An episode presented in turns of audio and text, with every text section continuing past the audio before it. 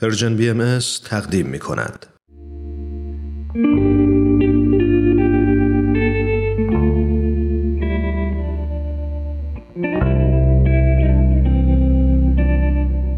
عبدالبها سر خدا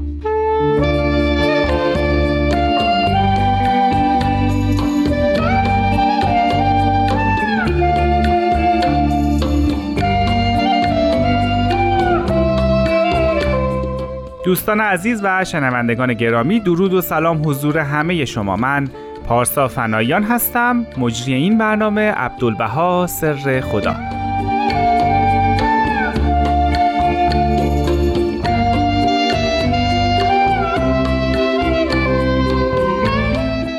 توی این برنامه هر دفعه به موضوعاتی مختلف درباره حضرت عبدالبها می‌پردازیم. موضوعاتی مثل افکار، اندیشه ها و نظرات اون حضرت یا تنوع آثارشون، زندگیشون و مسائلی دیگه. حضرت عبدالبها فرزند و جانشین حضرت بهاءالله پیامبر دیانت باهایی بودن و این برنامه به مناسبت امسال صدومین سال صعود ایشون یعنی حضرت عبدالبها ساخته میشه. راستی تا یادم نرفته این رو هم بگم که جناب استاد بهرام فرید در این برنامه همراه ما هستند.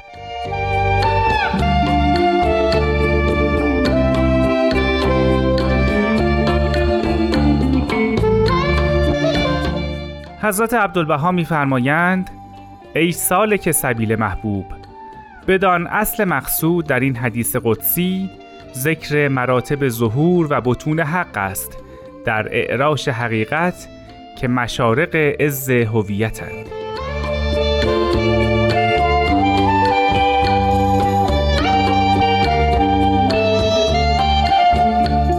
هفته پیش در جریان گفتگو با جناب فرید ایشون فرمودن که تفسیر کنت کنز یکی از آثار مهم حضرت عبدالبها بوده و تصمیم گرفتم برنامه امروز رو به این تفسیر از حضرت عبدالبها بر روی حدیث کنت و کنز اختصاص بدم. حدیثی که باعث های جدی در صدها سال اخیر شده و بسیاری در موردش صحبت کردند.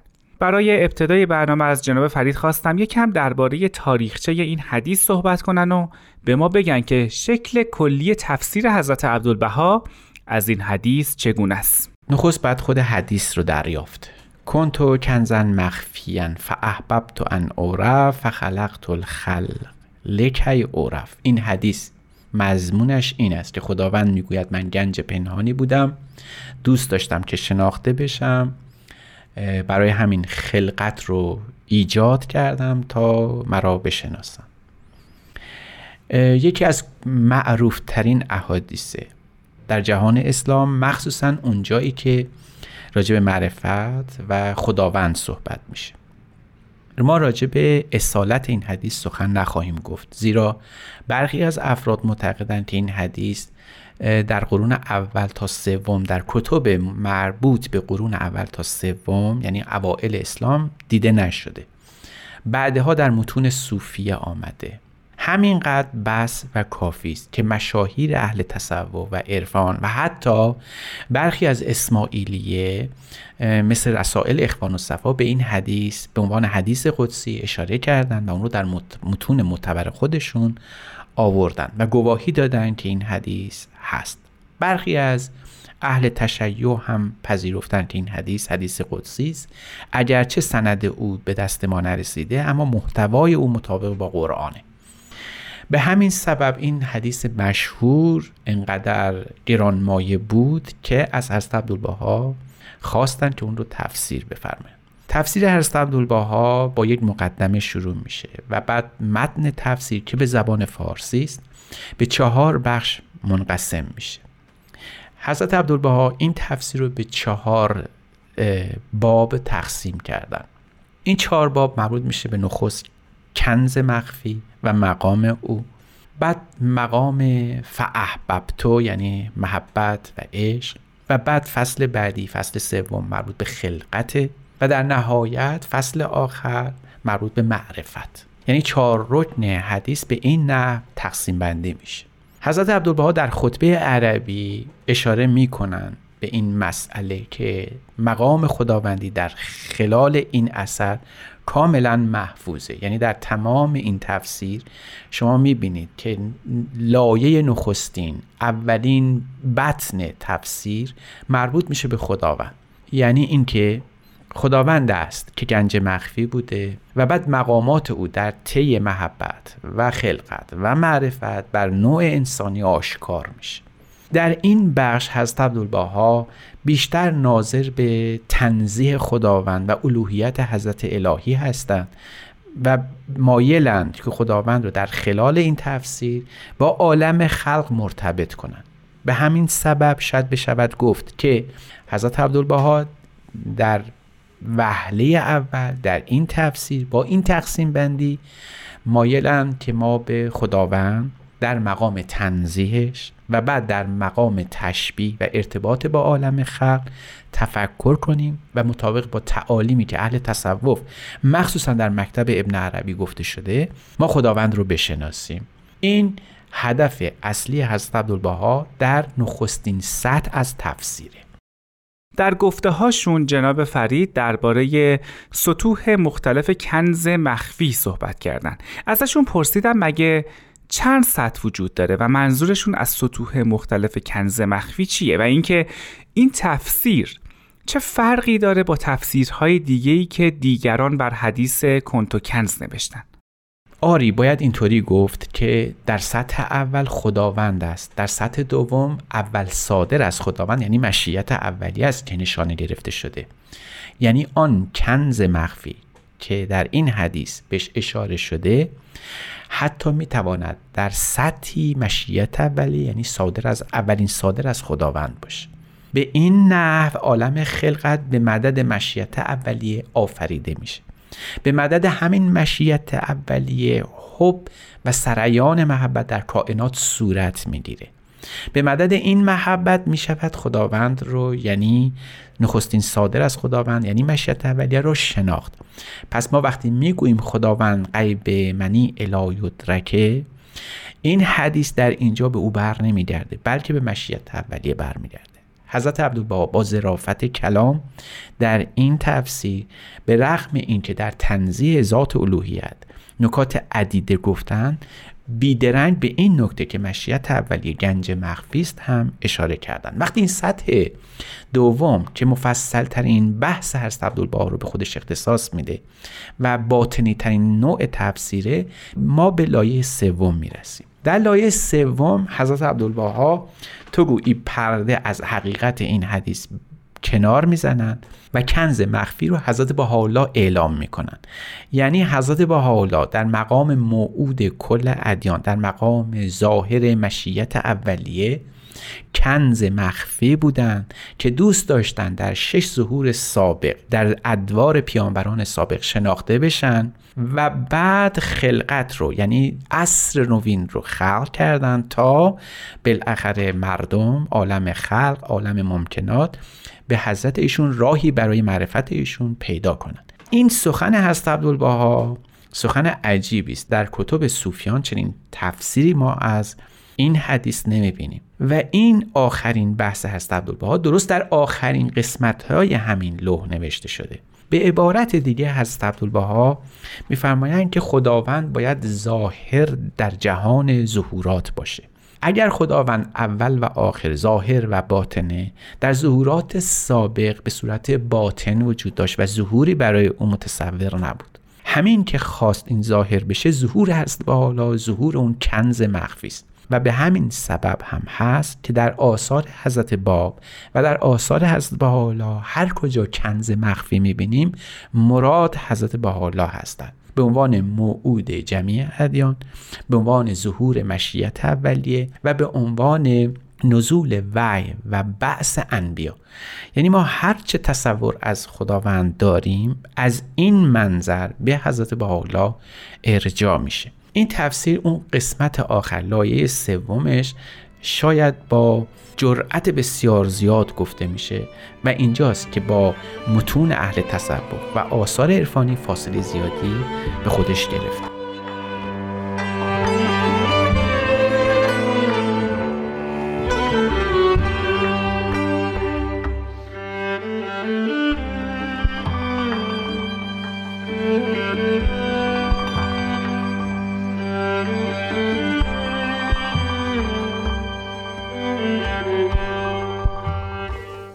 دوستان عزیز به برنامه عبدالبها سر خدا گوش میدین. در ابتدای برنامه جناب فرید گفتن که حضرت عبدالبها تفسیر کنتوکنز رو در چهار بخش نوشتن. از جناب فرید خواستم کمی در این مورد هم توضیح بدن که هر بخش چه چیزهایی رو شامل میشه. همانطور که گفته شد تفسیر حضرت عبدالبها بر کنتوکنز چهار بخشه. کنز مخفی عالم محبت خلقت و در نهایت معرفت خداوند. در هر چهار بخشش ما نوآوری های هست عبدالبها رو هم می‌بینیم. اگر به کنز مخفی اشاره میفرمایند میفرمایند این کنز مخفی یعنی خداوند در ذات غیب منی لاریدرجش همیشه مخفی هم باقی میمونه. به عبارت دیگه مخفی بودن خداوند تحت عنوان کنز کنز مخفی در اسم باطن خداوند نهفته است. خداوند همه جا هست ولی چرا دیده نمیشه؟ اون همون کنز مخفی است. خداوند همه جا حی حاضره. اما چرا ما او رو مشاهده نمی کنیم برای اینکه در مقام کنز مخفی است. اون کنز مخفی همیشه مخفی است. از چشم اقیار مخفی است. ولی در نظر صاحب دل آشکار و ظاهر میشه. اما در بخش محبت که هست عبدالبها توضیح میدن کاملا در این زمینه معطوف به مکتب ابن عربی و کسانی است که شرح می‌دادن آثار ابن عربی. از جمله جامی در لبائه او یعنی جامی معتقد محبت چهار بخشه. محبت خدا به خدا محبت خدا به عالم خلق محبت عالم خلق به خداوند و در نهایت محبت خلق به خلق. خب این چهارتا رو حضرت عبدالبها این چهار نوع محبت رو حضرت عبدالبها توضیح دادن. اما نوآوری ایشون این است که وقتی صحبت از محبت خلق به خلق میشه یعنی انسان ها همدیگر رو دوست داشته باشن یک انسان بقیه موجودات و کائنات رو همه انسان ها رو دوست داشته باشه یک گام دیگری هم بر میدارن و به مقام پنجمی از محبت هم اشاره میفرمایند. و اون محبت انسان به ذات خود انسان یعنی انسان خودش رو دوست داشته باشه. این نوآوری این است که همیشه حب نفس در عرفان مزمومه یعنی کسی خودش رو دوست داشته باشه. حضرت عبدالبها فرمان این باید اصلاح بشه. انسان از اون جایی که آفریده خداست صورت خداست باید برخیشتن خودش هم عاشق و محبت داشته باشه. برخیشتن خیش هم باید عاشق باشه و به خودش هم باید محبت داشته باشه. و به همین سبب می‌فهمن اتفاقا این محبت شخص به خودش تجلی تامی است از محبت نوع اول. یعنی محبت خدا به خود او. در اینجاست که انسان صورت کاملی از خداوند میشه و در این بخش هم هست که حضرت عبدالبها به اون حدیث مشهور که خلق الله آدم علی صورتهی اشاره میفرمایند به همین سبب این نوآوری در محبت به ما یاد میده که دوست داشتن ما یعنی خودپسندی نه. دوست داشتن ما برای خودمون به معنای خودخواهی نیست. به معنای میل به کمال. یعنی ما باید عاشق خودمون باشیم و خودمون رو دوست داشته باشیم تا کمالات نوعیه انسانی که در ما نهفته است و آیه رحمت خدا که در ما پنهانه اون آشکار بشه. و به همین ترتیب هست عبدالبها در این اثر به ما یاد میدن که باید خود را دوست داشت و از خود متنفر بود.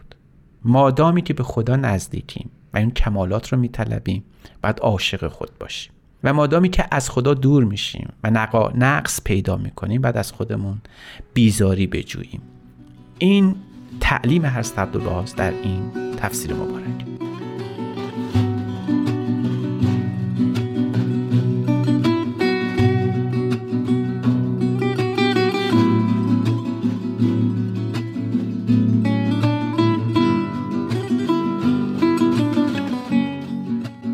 جناب فرید در مورد کنز مخفی و عالم محبت به طور خلاصه صحبت کردن و میمونه دو بخش دیگه از تفسیر حضرت عبدالبها بر حدیث کنت و کنز یعنی خدمت و معرفت. از جناب فرید خواستم هم در مورد این دو بخش صحبت کنن و هم به ما بگن که نوآوری های حضرت عبدالبها در این دو بخش چه چیزهایی بوده. اما درباره خلقت. خب بحث مصطفای حضرت عبدالبها این است که برخی معتقدند که خلقت ابتدا داشته و انتها و برخی معتقدند که شاید ابتدایی برای اون نشود تصویر کرد. شاید امام محمد غزالی در کتاب تحافت الفلاسفه به شدت کوشید تیم ما بگوید داستان خلقت از تقریر کتب مقدسه درسته و در شش روز عالم آفریده شده و ابتدا داشته و انتها.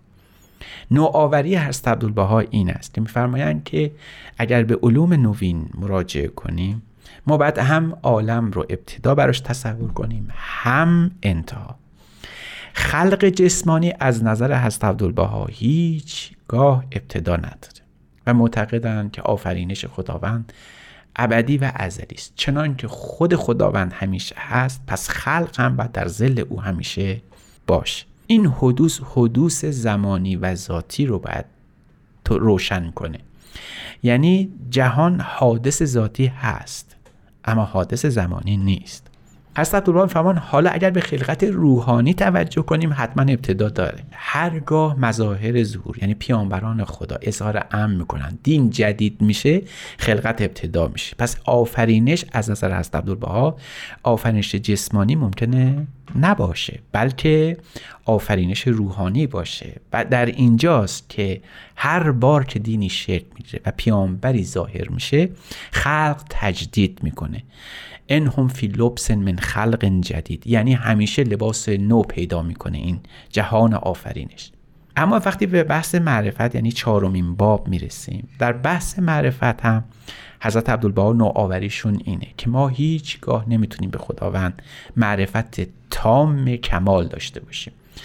او مقدس از از درک و فهم ما. اینجاست که آیه لا یدرکه الابصار و هو یدرک الابصار ظاهر میشه. یعنی اینکه کسی نمی‌تونه اون رو درک کنه. بلکه اوست که همه چیز رو درک می‌کنه و می‌شناسه. و شناسا هم می‌کنه. نوآوری هست عبدالبها اینجاست که می‌فهمن اگر ما مظاهر ظهور رو بشناسیم پیامبران خدا رو بشناسیم تو گویی که خود خداوند رو شناختیم. اینجا به تعلیم اصلی دیانت بهایی می‌رسیم که معتقدیم که خداوند در مقام تنزیه قابل شناسایی نیست اما وجود داره. اگر بخوایم او رو بشناسیم بهترین راه مستقیم ترین راه و کامل ترین راه شناختن مظاهر زور یا پیامبران خداست.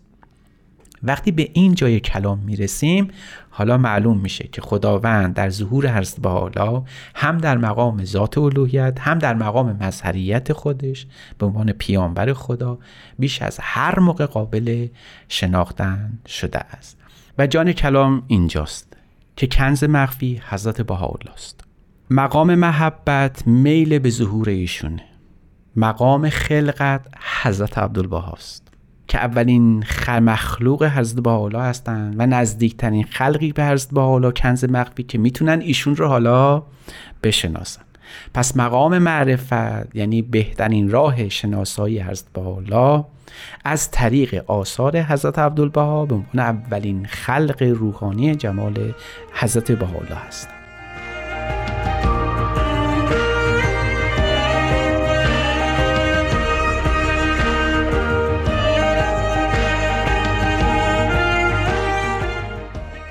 عزیزان شنونده به پایان این قسمت از عبدالبها سر خدا رسیدیم. شادی و سلامتی شما آرزوی ماست. تا هفته بعد خدا نگهدار.